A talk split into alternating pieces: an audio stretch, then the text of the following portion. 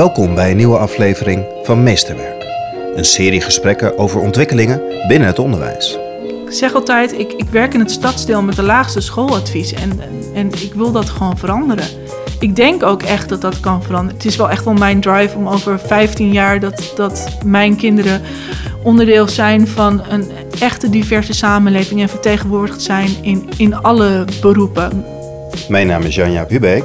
Dit is Meesterwerk. Hey Debbie, Goedemiddag. welkom. Ja, dankjewel. Op jouw LinkedIn-profiel staat een woord en dat, dat fascineert mij. Dat onderwijsjunkie staat daar. Waarom past die naam jou zo? Waarom heb jij die naam aan jou gegeven? Ja, waarom heb ik die naam aan mezelf gegeven? Nou ja, omdat ik eigenlijk wel uh, dag en nacht met onderwijs bezig ben. En 24 uur in een dag daarvoor niet voldoende is eigenlijk. Ja, weet je, passie is natuurlijk dat woord wat je eigenlijk niet meer gebruikt. Dat is wel, dat is wel iets wat mij beschrijft. En um, ik heb een enorme drive om uh, onderwijs beter te maken. En echt ervoor te zorgen dat uh, kinderen echt alle kansen krijgen. En ondertussen is het gewoon zo dat op het moment dat ik mijn klas binnenloop, dan ben ik gelukkig. Dan voel ik me gewoon helemaal blij. Ik word echt gelukkig van lesgeven. En wat doe je dan allemaal omheen in die andere uren van de dag als je zegt van ik, ik wil alles weten van het onderwijs? En hoe neem je het vervolgens mee naar je onderwijs? Nou, ik kan eerst wel een klein beetje dan een soort van geschiedenis vertellen. Um, nou, we zijn nu in Oude Kerk, waar ik woon. Ik ben hier ook opgegroeid. En tien minuten hier vandaan heb je de Bijlmer. En um, ooit op mijn allereerste Pabo-stage liep ik uh, stage in, uh, Nieuw, in uh, Oud-West. En um, behalve dat ik dan in mijn eigen jeugd dat wel eens heb meegemaakt hoe dat ging met onderadvisering, onder andere met een vriendinnetje van mij, een Pakistaans vriendinnetje. Ja, dat meisje dat, dat kwam prima mee met ons in de klas en leerde vanzelf Nederlands spreken en dat ging allemaal hartstikke goed. Ik liep stage daar in, in Spaandamme buurt ontzettend veel verschillende culturen. En dan zie je in één keer dat kinderen dingen niet kunnen waarvan ik gewend was in mijn omgeving, dat ze die wel kunnen en wel weten. Toen ik op een gegeven moment tijdens mijn tweede stageperiode daar in groep 4 stage liep, toen werd ik echt mee geconfronteerd dat ik kinderen zag met een enorme potentie, maar die gewoon onvoldoende uit hun woorden kwamen en onvoldoende taalvaardigheden hadden. En ik dacht, hoe kan dat nou in een land als Nederland dat we dat, dat we dat eigenlijk gewoon laten gebeuren, om het maar even zo te zeggen. En daar is een soort van drive ontstaan dat ik denk van ja, daar wil ik gewoon meer over weten. En ik wil weten wat elementen zijn van, van die oplossing. En um, een aantal jaar later ben ik toen uh, terechtgekomen in Amsterdam Zuidoost, in de Bijlmer, bij de kleuters, VVE. Dus echt zo'n project wat bedoeld was om kinderen extra kansen te geven. Door ze extra uh, één op één les te geven ook.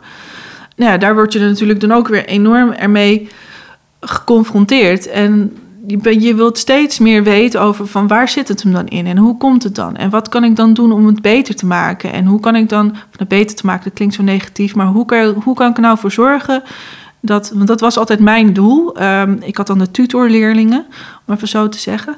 En het doel daarvan was dat die kinderen, als ze bij mij waren binnengekomen, dat na een tijdje, dat ze dan eigenlijk gewoon volledig mee konden draaien met de.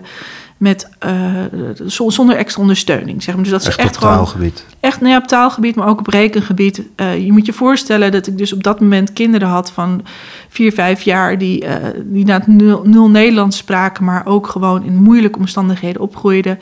En die niet konden tellen tot vijf. Die niet de kleuren rood, blauw, geel kenden. Dus dat je echt echt volledig bij de basis moest beginnen. Uh, dus het doel was dat ze vanaf groep drie dan sterk verder konden en dat, dat een ware potentie eruit zou komen en dat ze dan uh, tot hun recht kwamen. Nou ja, en dan, dan kom je steeds meer er al achter dat er bepaalde taalvaardigheden nog extra aangeboden moeten worden en rekenvaardigheden. En dan ga je in de theorie zitten en dan ga je kijken welke leerlijnen en doelen er zijn. Dus ik ben me daar heel erg in gaan verdiepen. Je had toen ook al de CITO-toetsen voor kleuters. Nou, dan ga je, ga je dat analyseren. En dan ga je kijken van waar zitten, dan, waar zitten dan de punten waar ik nog wat kan doen. En natuurlijk doe je dat spelenderwijs en op allerlei, op allerlei manieren. Maar vervolgens ben ik na een tijdje, na de geboorte van mijn dochter, ben ik uh, op een islamitische basisschool gaan werken. En toen ben ik mijn master gaan doen. En dan kom je in één keer erachter dat er heel veel theorie is die, die, die je praktijk kan ondersteunen. En dat je dus dat eigenlijk ook heel veel dingen van de, van de dingen die ik deed, uh, vanuit mijn uh, onderbuikgevoel, dat die ook wel grotendeels klopte met, met wetenschappelijke inzichten. Maar ook een aantal dingen waarvan ik echt dacht: oeh, dat had ik dus echt heel anders moeten aanpakken. Want werken in Amsterdam Zuidoost betekent wel dat je heel veelzijdig moet zijn. Het is niet zo, je, je, hebt de meest uiteenlopende kinderen, je hebt de meest uiteenlopende gezinnen. Er zijn geen draaiboeken voor wat je eigenlijk allemaal meemaakt. Er zijn er ook geen protocollen voor en dergelijke. Eh, ik bedoel, je, je maakt echt heel erg veel mee. Daarna ben ik, ben ik naar een openbare school gegaan. En het was ondertussen 2017. En toen kwam het eerste werkdrukrapport uit. En toen ben ik gevraagd voor het eerst om een reportage in mijn klas. En ik weet nog heel goed dat de journalist daarna vroeg... nou, hoe verdien je eigenlijk nou? Nou, daar had ik helemaal niet over nagedacht. Maar toen, zei, toen ik dat vertelde, zei hij... wat? Echt zo weinig? Maar hoe komt het dan dat je zo weinig invloed hebt op, op, op je werkomstandigheden en zo? Toen dacht ik, ja, hoe komt dat nou eigenlijk? Vanaf toen ben ik echt actief gaan, eh, ben ik ook van de zijlijn afgegaan, zeg maar. Dus hoewel ik altijd hands-on in de praktijk was en altijd bezig was met onderzoek doen en dat soort dingen, uh, ging ik toen nog eventjes dat stapje verder. Ja, en dan kom je er echt achter, uh, achter de, de, de, grote wereld, dus ook de politieke wereld en ook hoe dingen soms geframed worden, de staat van het onderwijs ook. Uh, en, dan lees je dingen in artikelen, in, in, in, in de krant bijvoorbeeld. Oh ja, taal- en rekenniveau daalt al jaren. En dan denk je, hè? Maar we hadden toch referentieniveaus, maar, hè? maar hoezo weet de onderwijsinspectie niet waardoor dat komt? Hoe, hoe, hoe zit dat dan? Want ik heb in mijn groep heb ik daar helemaal niet het gevoel dat. Nou, en dan ga ik dus inderdaad al die rapporten ga ik dan lezen en dan ga ik uitzoeken. En ondertussen ook naar research education gaan. Uh, en nou ja, sindsdien kan ik nog beter onderbouwen wat ik in, in, in, mijn klas doe eigenlijk. Kan je ons helpen dat je die transitie maakt naar wat jij in de klas doet? Hè? Want ik, ik, ik bespeur een enorme hongerigheid om dingen te kunnen overzien en te snappen en te doorgronden. Ja. En dan zit jij in die klas met die kinderen. Hoe kan je die twee aan elkaar koppelen? Hoe verrijkt het jouw werk in de klas? Nou ja, het verrijkt inderdaad aan, aan, twee, aan twee kanten. Want het, het uh, helpt me begrijpen in wat voor situatie uh, de kinderen zitten. En het evidence-informed stukje, dat helpt me om uh, mijn onderwijs eigenlijk beter te maken. En met beter te maken bedoel ik dus van... Um, ja, weet je, ik weet welke effectieve bouwstenen er in mijn instructies zitten, zeg maar. En... Um, dat, dat maakt dat ik eigenlijk uh, veel minder afhankelijk ben geworden van de lesmethodes. En ik ben bijvoorbeeld door, het, door te gaan kijken naar uh, de staat van het onderwijs en daar verder onderzoek af te doen, dan kom je er gewoon echt wel achter dat we in Nederland veel te lage ambities hebben. En um, hè, er wordt heel vaak gesproken over leesmotivatie. Dan denk ik, ja, vind je het gek als je bepaalde leesmethodes en dan de boekjes bekijkt? En toen, op een gegeven moment heb je een boek van Becoming a High Expectance Teacher. Natuurlijk weet je dat ook wel, maar dat echt hoge verwachtingen überhaupt gewoon heel belangrijk zijn. En bijvoorbeeld op de Ellen Turing School, waar ze mooie ingewikkelde teksten gebruiken. En uh, zelfs op een gegeven moment al teksten gebruiken van het voortgezet onderwijs. En toen dacht ik van, ja, maar dat, dat, dat kan ik ook. Dus ik ben toen gewoon ook mooie boeken gaan aanschaffen voor mijn, voor mijn klas. Ik hield al heel erg van lezen hoor. Ik had een, ik had een hele, als, als bij de kleuters had ik zeg maar echt zo'n hele reeks met prentenboeken, echt planken vol als je hier op zolder kijkt. Ja, en nu ging ik ook echt wel op zoek naar mooie titels die kinderen tot, tot lezen kunnen aanzetten. En nou een van die inzichten is dus ook dat kennis van de wereld heel erg belangrijk is voor de kinderen. Nog meer zelfs nog dan woordenschat en dan een goede technische leesvaardigheid. Dus ik ben mooie boeken met ze gaan lezen. Dus mijn kinderen hebben allemaal hun eigen leesboek. En wij praten over uh, geluk. Over, we zijn een boek aan het lezen over engelen. En nou, er komt dan bijvoorbeeld op een gegeven moment de hoofdpersoon is een buschauffeur. Nou, dan ga je dus ook allerlei dingen doen rondom van hoe ziet het leven van een buschauffeur eruit. Want er kwamen woorden ook voor, zoals remise en dat soort dingen. Dan ga je met elkaar daar de diepte in informatie erbij zoeken, waardoor ze de hoofdpersoon beter begrijpen. En een andere hoofdpersoon is dus dat engeltje. Nou, dan ga je, daar ga je de diepte in, waardoor ze dat engeltje ook beter begrijpen. Met andere woorden, je gaat heel erg uh, de, context in. En je merkt dus ook dat naarmate je steeds verder komt in het boek, vinden de kinderen het echt ook veel leuker om te lezen. Maar tegelijkertijd worden je gesprekken ook veel rijker, veel filosofischer. En op het moment dat je dus je lesmethode aan de kant gooit, en je, mijn leesmethode kost in principe op papier drie kwartier per dag. nou ja, ik heb dus nu gewoon dat ik een kwartiertje met de DMT oefenmap uh, een bepaalde leesmoeilijkheid, dus echt dat decoderen zeg maar, lekker inoefen. En we zijn een half uur uh, zijn we bezig met lezen, met voorlezen, met het, met het boek, met praten over het boek. En dan komen er ook altijd dingen uit het leven bij en zo. Ja, en zo'n boek dat kies je dan heel zorgvuldig. Ja, en dat, dat groeit dan verder door in de klas. En als het dan gaat. Nou ja, en wat is de doorwerking naar de kinderen? Dat je daar veel aandacht aan geeft en veel tijd. Wat, wat zie je veranderen bij de kinderen of wat merk je? Ja, ze worden er, ze worden er blij van. Ze, ze kijken er naar uit. En um, je ziet dus ook dat zij steeds meer nadenken ook over wat er in het boek staat. En ook jouw vragen daarover stellen. Uh, je ziet dat uh, zelfs het kind wat op papier een laag AVI-niveau heeft, zie je ook gewoon in één keer meelezen en, en hardop lezen. En proberen ook om mooi te lezen, maar het ook gewoon begrijpt. Dus je ziet gewoon, omdat je samen met elkaar dat boek probeert te doorgronden, zie je ook bij hun, ja, ze voelen zich ook wel steeds ook, ja, competenter en, en, en ik doe ook best wel veel, ook wel gewoon met veel interactieve werkvormen. Dus dat ze ook samen met elkaar lezen en erover praten en samenwerkingsopdrachten doen. Ja, je merkt gewoon dat ze veel meer nadenken over wat ze lezen. En dat ze dus ook het ook echt gewoon leuk krijgen, leuk vinden, plezier hebben. Het gaat niet alleen over het boek. Um, je vraagt ook dingen, eh, je vraagt juist ook dingen aan, aan hun. Bij het vorige boek, wat ik net had gelezen, had je op een gegeven moment een stuk over geluk. Dat was in de coronatijd. En dan beschrijft eigenlijk de hoofdpersoon een beetje hoe ze zich voelt en alles. En, um, en toen had ik een hele mooie filosofische les ook van, ook wat heel mooi past in de coronatijd. Van, ja, wat maakt jou nou gelukkig? Wat heb je nou echt nodig? En wat zou wel, wel kunnen verdwijnen? En dan heb je hele mooie gesprekken over geluk, waarbij je dus ook heel veel terugkrijgt van, van de kinderen. Dus voor de kinderen is het in één keer. Um, zijn de boeken dus dan ook echt in één keer verhalen, waardoor ze meer van de wereld begrijpen. En dat, dat zie je langzamerhand uh, ontspruiten, zeg maar. De nieuwsgierige houding van jou door de theorieën na te slaan, door onderzoeken te gaan lezen. Is dat een cultuur die bij jou op school is? Heb je dat meegekregen vanuit je opleiding? Doen we dat genoeg in het onderwijs? heb ik dat meegekregen vanuit mijn opleiding? Nee, ik heb dat zeker niet meegekregen vanuit mijn opleiding. Ik denk dat die nieuwsgierigheid, uh, zoals ik al zei, in, in, heel erg in, mij, in mijzelf zit. Um, gewoon inderdaad echt heel erg die drive van kijken wat maakt onderwijs nou uh, beter. Maar vooral ook van hoe komt het dus dat, dat, dat, dat niet alle kinderen alle, alle kansen krijgen. En doen we dat niet genoeg? Ja, ik denk wel dat de lerarenopleidingen een uh, slag hebben geslagen de laatste tijd. Um, ik heb de deeltijd PABO gedaan. Ik, ik vind het ook altijd wel belangrijk om te vertellen. Ik was niet die lerares die, uh, die zeg maar meteen vanaf dag één prima voor de klas kon staan. Wat niet veel mensen van mij weten, maar wat op zich ook gewoon prima is om te vertellen, is dat um, ik eigenlijk um, helemaal niet zo'n talent was. En ook met voetballen ben ik ook niet zo'n talent. Dat doe ik ook al jaren. Ik maak altijd een beetje die vergelijking.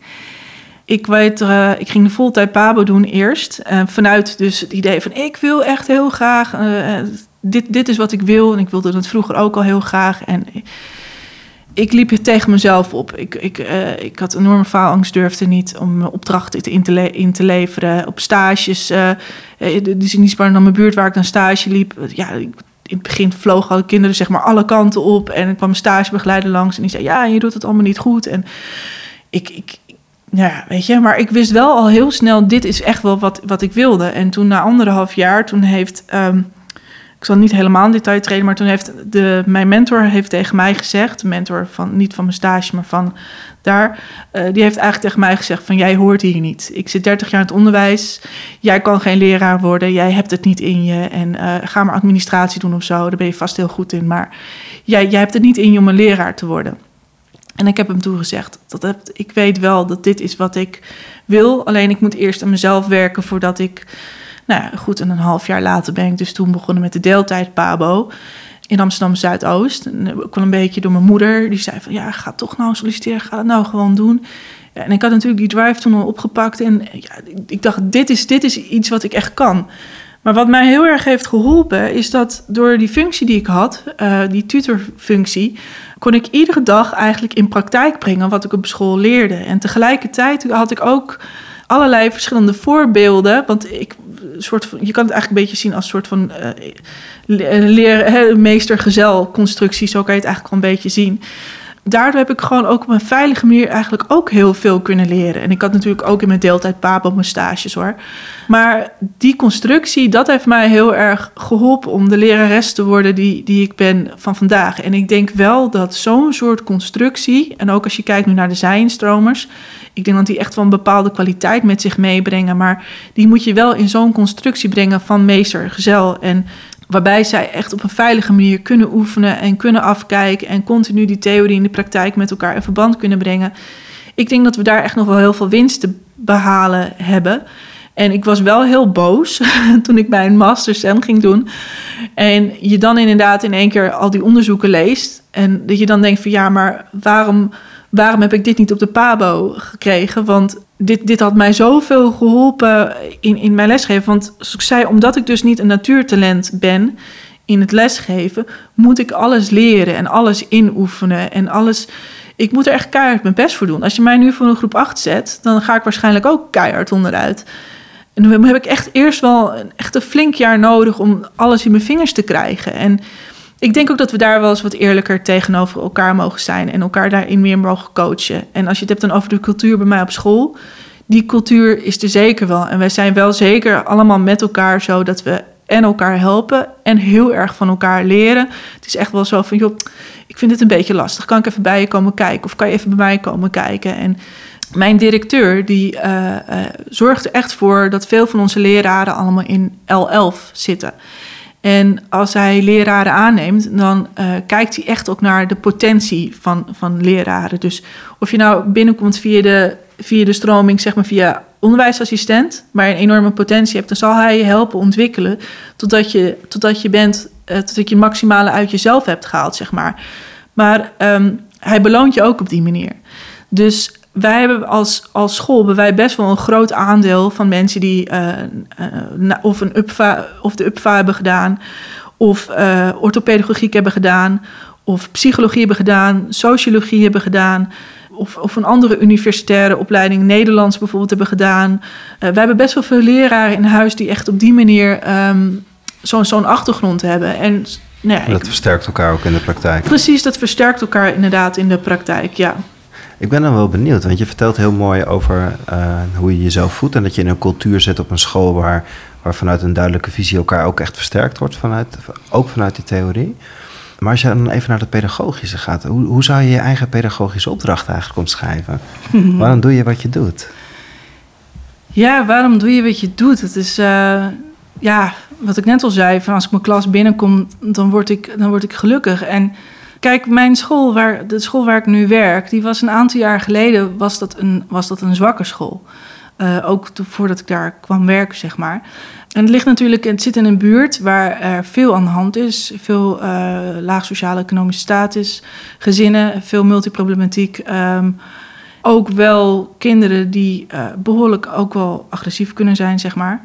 Ja, weet je, ze kunnen er niks aan doen, zeg maar op de een of andere manier hebben wij, omdat wij met elkaar allemaal gewoon de potentie zien in de kinderen, maar uh, ook juist het stukje sociaal-emotionele, want dat hoort er namelijk, dat hoort er vanzelfsprekend, zeg maar, eigenlijk ook gewoon bij. De eerste opdracht die wij altijd hebben, is zorgen dat de school een fijne en een veilige plek is. Um, dat betekent dus dat ook ieder schooljaar ik samen met de kinderen ga zitten en ga kijken van wat voor klas willen wij zijn? Wat voor groep willen wij met elkaar zijn? Hè? We, kunnen elkaar helpen en we zijn, uh, we zijn verantwoordelijk ook uh, voor, voor elkaar, weet je. Je zorgt voor elkaar. Uh, maar wat voor klas willen wij zijn? Wat vinden wij als klas belangrijk? En dan komen we eigenlijk altijd met een, een, een lijstje van, van tien punten ongeveer. En uh, nou, dat uh, maak dan allemaal leuke zinnen en dingen zo. Maak op papiertje, maak een soort van sfeermakerskaart van. Je hebt met elkaar die commitment. En um, ook als leerkracht heb je daarin een hele duidelijke voorbeeldfunctie eigenlijk. Dus wat er gebeurt in je klas is dat je klas is een veilige omgeving waar iedereen zich eigenlijk uh, prettig voelt. Want je hebt met elkaar die commitment gemaakt. Dus op het moment dat er dan iets misgaat, dan ga je ook vanuit die uh, vanuit die insteek daar, daar naar kijken eigenlijk. Vooral die positieve houding, uh, die hebben we allemaal. Maar wat drijft jou dan? Wat Want je werkt al 17 jaar in de Bijlmer op verschillende Ja. scholen. Ja, En waarom fiets je elke keer van Oude Kerk naar de, naar de Bijlmer toe? met de auto. Ik ben Met de lui. auto. Waarom rij je elke keer de A10 Ik heb over? altijd veel te veel de spullen. A2? Nee, gewoon onder de arena door. Het is echt eh appeltje eitje. Wat ik al zei, zodra ik de klas binnenkom, word ik gelukkig. En je ziet de kinderen gewoon continu sprongen maken. En, ze verbazen me iedere keer. En het, het is echt wel een, een, symbiose met elkaar, weet je. We, we kunnen echt lachen met elkaar. We kunnen ook huilen met elkaar. We leren met elkaar. En ja, Kijk, de groep is echt zo ontzettend fijn. En, en, en de school is gewoon heel erg fijn. En de kinderen voelen dat ook. Dus je merkt ook dat kinderen steeds meer initiatieven nemen. Ik moet eerlijk zeggen, eh, de stille kinderen die bij mij binnenkomen, ik lees, lever altijd kletsklassen af op de een of andere manier. ik, lees wel, ik lever altijd wel kinderen af, eh, of groepen af die, eh, die wel echt gewoon een groep zijn met elkaar en, die gra- graag goed kunnen samenwerken en die gewend zijn om te zeggen wat ze vinden, wat ze denken. En ik merk echt dat ik vaak stille kinderen binnenkrijg en die gaan echt pratend, gaan ze bij mij weg, zeg maar. Ja, ik, in, daar geniet ik gewoon van. Ik geniet van de ontwikkeling van de kinderen, maar ook van de ouders. Hè. Daar, daar hebben we het vaak, vind ik, te weinig over met elkaar. Als ik kijk naar mijn ouders ook, die zijn voor mij ontzettend belangrijk. Dat zijn echt mijn educatieve partners. Ik bedoel, zonder hun kan ik echt niet. Zonder hun kan ik het ook niet in, in de klas, weet je. Je hebt ook hun backup nodig en hun support nodig. En voor hun is het ook wel heel belangrijk om te weten dat de school een plek is waar ze welkom zijn. En dat ze, dat ze prima mogen en kunnen meedenken aan de ontwikkeling van hun kind. Want je doet het tenslotte samen en je hebt samen een gezamenlijk belang met elkaar. En dat, en dat, hele geheel, ja, weet je, ik, ik zeg altijd, ik, ik werk in het stadsdeel met de laagste schooladvies. En, en, en ik wil dat gewoon veranderen. Ik denk ook echt dat dat kan veranderen. Ik denk echt dat als onze als we ervoor zouden zorgen dat er goede leerkrachten komen naar Amsterdam Zuidoost, onder andere. Want het lerarentekort is het grootst op de plekken met de leerling met eh, de meeste gewichten, gewichtenleerlingen. Ehm, en ik denk echt op het moment dat je als school goed, goed voor je leraren zorgt. En je oog hebt voor je ouders en je leerlingen. En ook je leraren eh, goed, eh, ook gewoon goed betaalt, maar ook gewoon helpt professionaliseren ja, dan krijg je gewoon uiteindelijk krijg je dan een, een, een goede school, om het even zo te zeggen. En op een goede school kan je bij wijze van spreken met de tijd kan je gewoon de methodes de deur uitgooien, uh, ontwikkeltijd creëren. Dan, dan kan je ook hoge ambities hebben en gewoon daarnaar leef ik. Als je nu bedenkt, in groep 4 zijn ze nu de dans van de drummers aan het lezen. Dat is een boek wat ik twee jaar geleden met mijn kinderen in groep 5 las, zeg maar. En zo zijn we nu al met elkaar aan, aan het groeien. En, dat, dat is uiteindelijk wat ik wil. Ik zeg altijd van wij zijn verantwoordelijk voor het vakinhoudelijke, vakdidactisch en pedagogische proces. Dat is wat ook in de wet beroep leraar staat. En zo, zo voel ik dat ook. Dat is, dat, is ook wel, dat is ook wel mijn opdracht. Het is, niet, het is niet, ik heb niet alleen een pedagogische opdracht. Ik heb niet alleen een vakdidactische opdracht. Eh, ik moet inderdaad niet alleen rekenen en taal, burgerschapsvorming. Het, het, hoort, al, het hoort er allemaal bij. Maar um, het, is wel, het is wel mijn verantwoordelijkheid. En ik, ik moet daar wel uh, ook verantwoordelijkheid voor nemen. En ik denk dat we als leraren dat soms wel eens vergeten. En ja, dat is wel iets waar ik uh, elke dag nog ontzettend veel energie uit haal. Je begon heel mooi en kwetsbaar dat je zei dat, het, dat je, je bent ook weggezet van je hebt geen talent voor, dit, voor deze Ja. beroep. En dan werk je in een van de moe- moeilijkste stadsdelen, heel divers publiek, die allemaal wat anders van je vragen. Welke persoonskenmerken of wat heb je ingezet om hier te komen en zo naar het onderwijs te kijken? Wat heb je overwonnen of welke kenmerken heb je wel ingezet om je werk zo passievol te kunnen doen als onderwijsjunkie?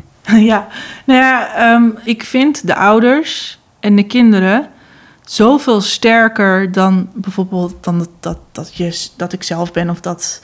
Als je ziet wat voor drive de kinderen hebben en als je ziet wat voor drive de ouders hebben, het zijn geen, het zijn geen mensen die. die het, het is geen liefdadigheid, dit. Absoluut, absoluut echt niet. Het is gewoon dat kinderen hebben recht op onderwijs en recht op goed onderwijs. En ja, ik, ik vind gewoon dat op dit moment die kinderen nog onrecht wordt aangedaan. Ik weet, het, het klinkt heel negatief, maar ik vind echt de kansenongelijkheid in dat opzicht wel een, een, een heel groot probleem. En ja, het tweede is, is dat uh, je vroeg van, nou, wat breng je dan zelf als leerkracht mee?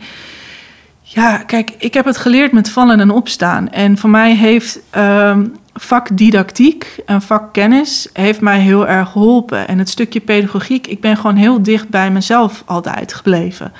Uh, Pedro de die heeft ook een keer een onderzoek gedaan naar uh, leraren en authenticiteit en dat soort dingen. Ik denk in, in Amsterdam Zuidoost kan ik ook wel echt echt mezelf zijn met, met de kinderen. Het zijn kinderen die zo ontzettend lief en, en beleefd zijn.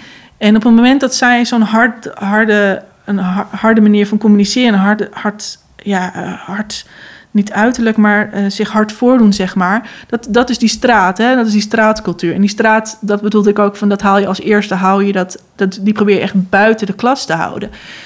Maar als je dus ook bij de kinderen door dat stukje straat doorheen breekt, je hebt echt de meest lieve, fantastische kinderen en de meest fantastische lieve ouders. Dus het is gewoon heerlijk, om, het is gewoon heerlijk om daar te werken. En zoals ik zei, als leraar kan ik dus ontzettend mijzelf daar zijn. Ik, ik bedoel, ik kan ontzettend ook inderdaad naar de kinderen toe uh, kwetsbaar zijn. En dat is wel iets wat je opbouwt, maar ook gewoon omdat mijn intenties oprecht zijn. En de kinderen weten dat ik hoge verwachtingen van ze heb. En ze weten dat um, ook wij stellen soms wel eens samen doelen met elkaar op. En dan is het echt van, nou, wat is een beginner, wat is een expert, welke stapjes nemen we daar naartoe? Uh, wat ik al zei, van hoe ik ze betrek dan bij, uh, echt bij afspraken maken in de klas. Ik noem het ook geen regels, maar echt afspraken maken met elkaar. Uh, ja, dat, dat zorgt ervoor dat je um, wederzijds respect op, opbouwt. En dat is, dat is heel moeilijk. Daarom zeg ik ook, het is vallen en opstaan geweest. Ik heb ook toen ik de overstap maakte van, uh, van de islamitische school naar uh, een, andere school, kwam ik terecht in een groep, uh, groep 5, 6 met 30 leerlingen. Nou ja, ik, en dan was ik dan daar twee dagen in de week. Nou, ik ging daar volledig onderuit. En ik ben echt voor van alles nog wat uitgemaakt. En het lukte me niet. Het lukte me echt niet. En um, dat, dat, is dan, dat is dan heel erg moeilijk, zeg maar.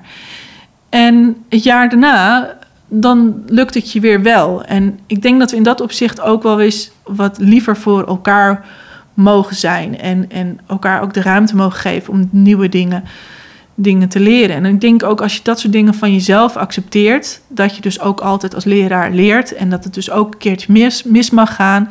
En dat je dan weet dat je, en dat heb ik dus bij mij op school, dat je weet dat je de backup hebt van je collega's. Dan kan je inderdaad met elkaar de meest moeilijke groepen aan dat, dat, dat soort dingen. Maar dat kan je alleen als je dat doet samen met je collega's. Want in, de beginsel, in de beginperiode heb je dan dus wel leerlingen bij wie je die harde grens moet stellen van nee, je helpt de kinderen echt om een betere versie van, van zichzelf te worden. Maar in het beginsel moet je soms echt heel hard zijn, veel harder dan dat eigenlijk bij mij, bij mij past. Als het al en nou werk je al 17 jaar erbij, ja. dus je, je hebt ook meerdere generaties langs zien komen. Ja. En jij noemt net die straatcultuur. En die straatcultuur die, die probeer je buiten te houden door het veilig op school te hebben. Maar daaromheen, in de vorming van dit kind, ook naarmate naar de middelbare school gaat, zal die ook heel dominant kunnen worden. Um, wat zie je daarin gebeuren in die 17 jaar? En, en hoe kan het onderwijs ja. daar een positieve bijdrage op de langere termijn in zijn? Nou, ik zie uh, zelf, um, in, in, de beginperiode was het zo dat, dat bijvoorbeeld als we dan s'avonds rapportgesprekken hadden, was het echt van Debbie, sorry, maar je kan niet alleen naar je auto lopen. En nou ja, dat is nu zeker niet meer zo. En um, wat je ziet Um, wat ik zelf zie, en dat, dat wordt niet per se bevestigd hoor, door onderzoek, maar wat ik zelf zie is dat het stukje VVE, dus echt uh, peuterspeelzalen en zo, en echt vanaf jongs af aan erbij zijn. Wij hebben bijvoorbeeld op school hebben we ook schoolmaatschappelijk werk. Uh, wij hebben een uh, logopedist hebben we in, in het gebouw, want we zitten met drie scholen in één gebouw. We hebben de BSO hebben we in, in ons schoolgebouw zitten, schooltandarts. En um, we hebben, dat heet zorgbreed overleg. Dan heb je dus dat alle hulpverleners, alle instanties samen met elkaar uh, aan een tafel zitten, één keer per zoveel tijd, om dan echt een bepaalde kaas, een bepaalde leerling te bespreken. Nou, en wat je dus ziet, is dus dat um, Amsterdam best wel veel investeert in al die zorg eromheen. Want school is daar één aspect van. Dus wat je ziet is dat de school veel meer is gaan samenwerken met uh, alles wat, wat er omheen is. Een kind is in beeld. Onze school bestaat uit 200 leerlingen. En een middelbare school bestaat al snel uit 1000 leerlingen. En dat is natuurlijk al veel meer uh, verder weg, waardoor je dus ziet dat de straatcultuur daar meer vat op kan krijgen. Ja, eigenlijk zit daar voor mij best wel een zorg in die overgang van het basisonderwijs naar het voortgezet onderwijs. Ik denk dat daar nog een hele slag te winnen valt. Maar ik denk wel dat hier in het basisonderwijs we wel een sterke basis hebben kunnen leggen. En wat mij heel veel zorgen baart is dus het uh, lerarentekort. Wij hebben nu een school waar het goed gaat. Um, we hebben nu sinds een half jaar, drie kwart jaar eigenlijk geen lerarentekort meer. Maar als we kijken mijn, bij mijn collega-scholen en ook bijvoorbeeld de school die is gesloten, de 16e Montessori, die had echt een chronisch lerarentekort. Dus wat gebeurde er?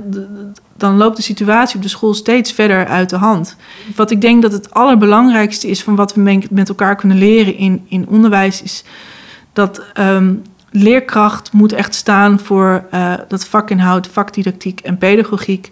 En we moeten met elkaar echt hoge verwachtingen hebben van kinderen. En het ook um, waarmaken. Want ik denk dat de ondersteuning eromheen ervoor kan zorgen dat um, er steeds meer kansengelijkheid kan ontstaan. Want het is nu niet gelijk, het is nu echt kansenongelijkheid. Als je nu kijkt naar waar het lerarentekort het grootst is, als je nu kijkt bij de PISA-resultaten, zie je dat dat eigenlijk voornamelijk uh, plaatsvindt bij VMBO.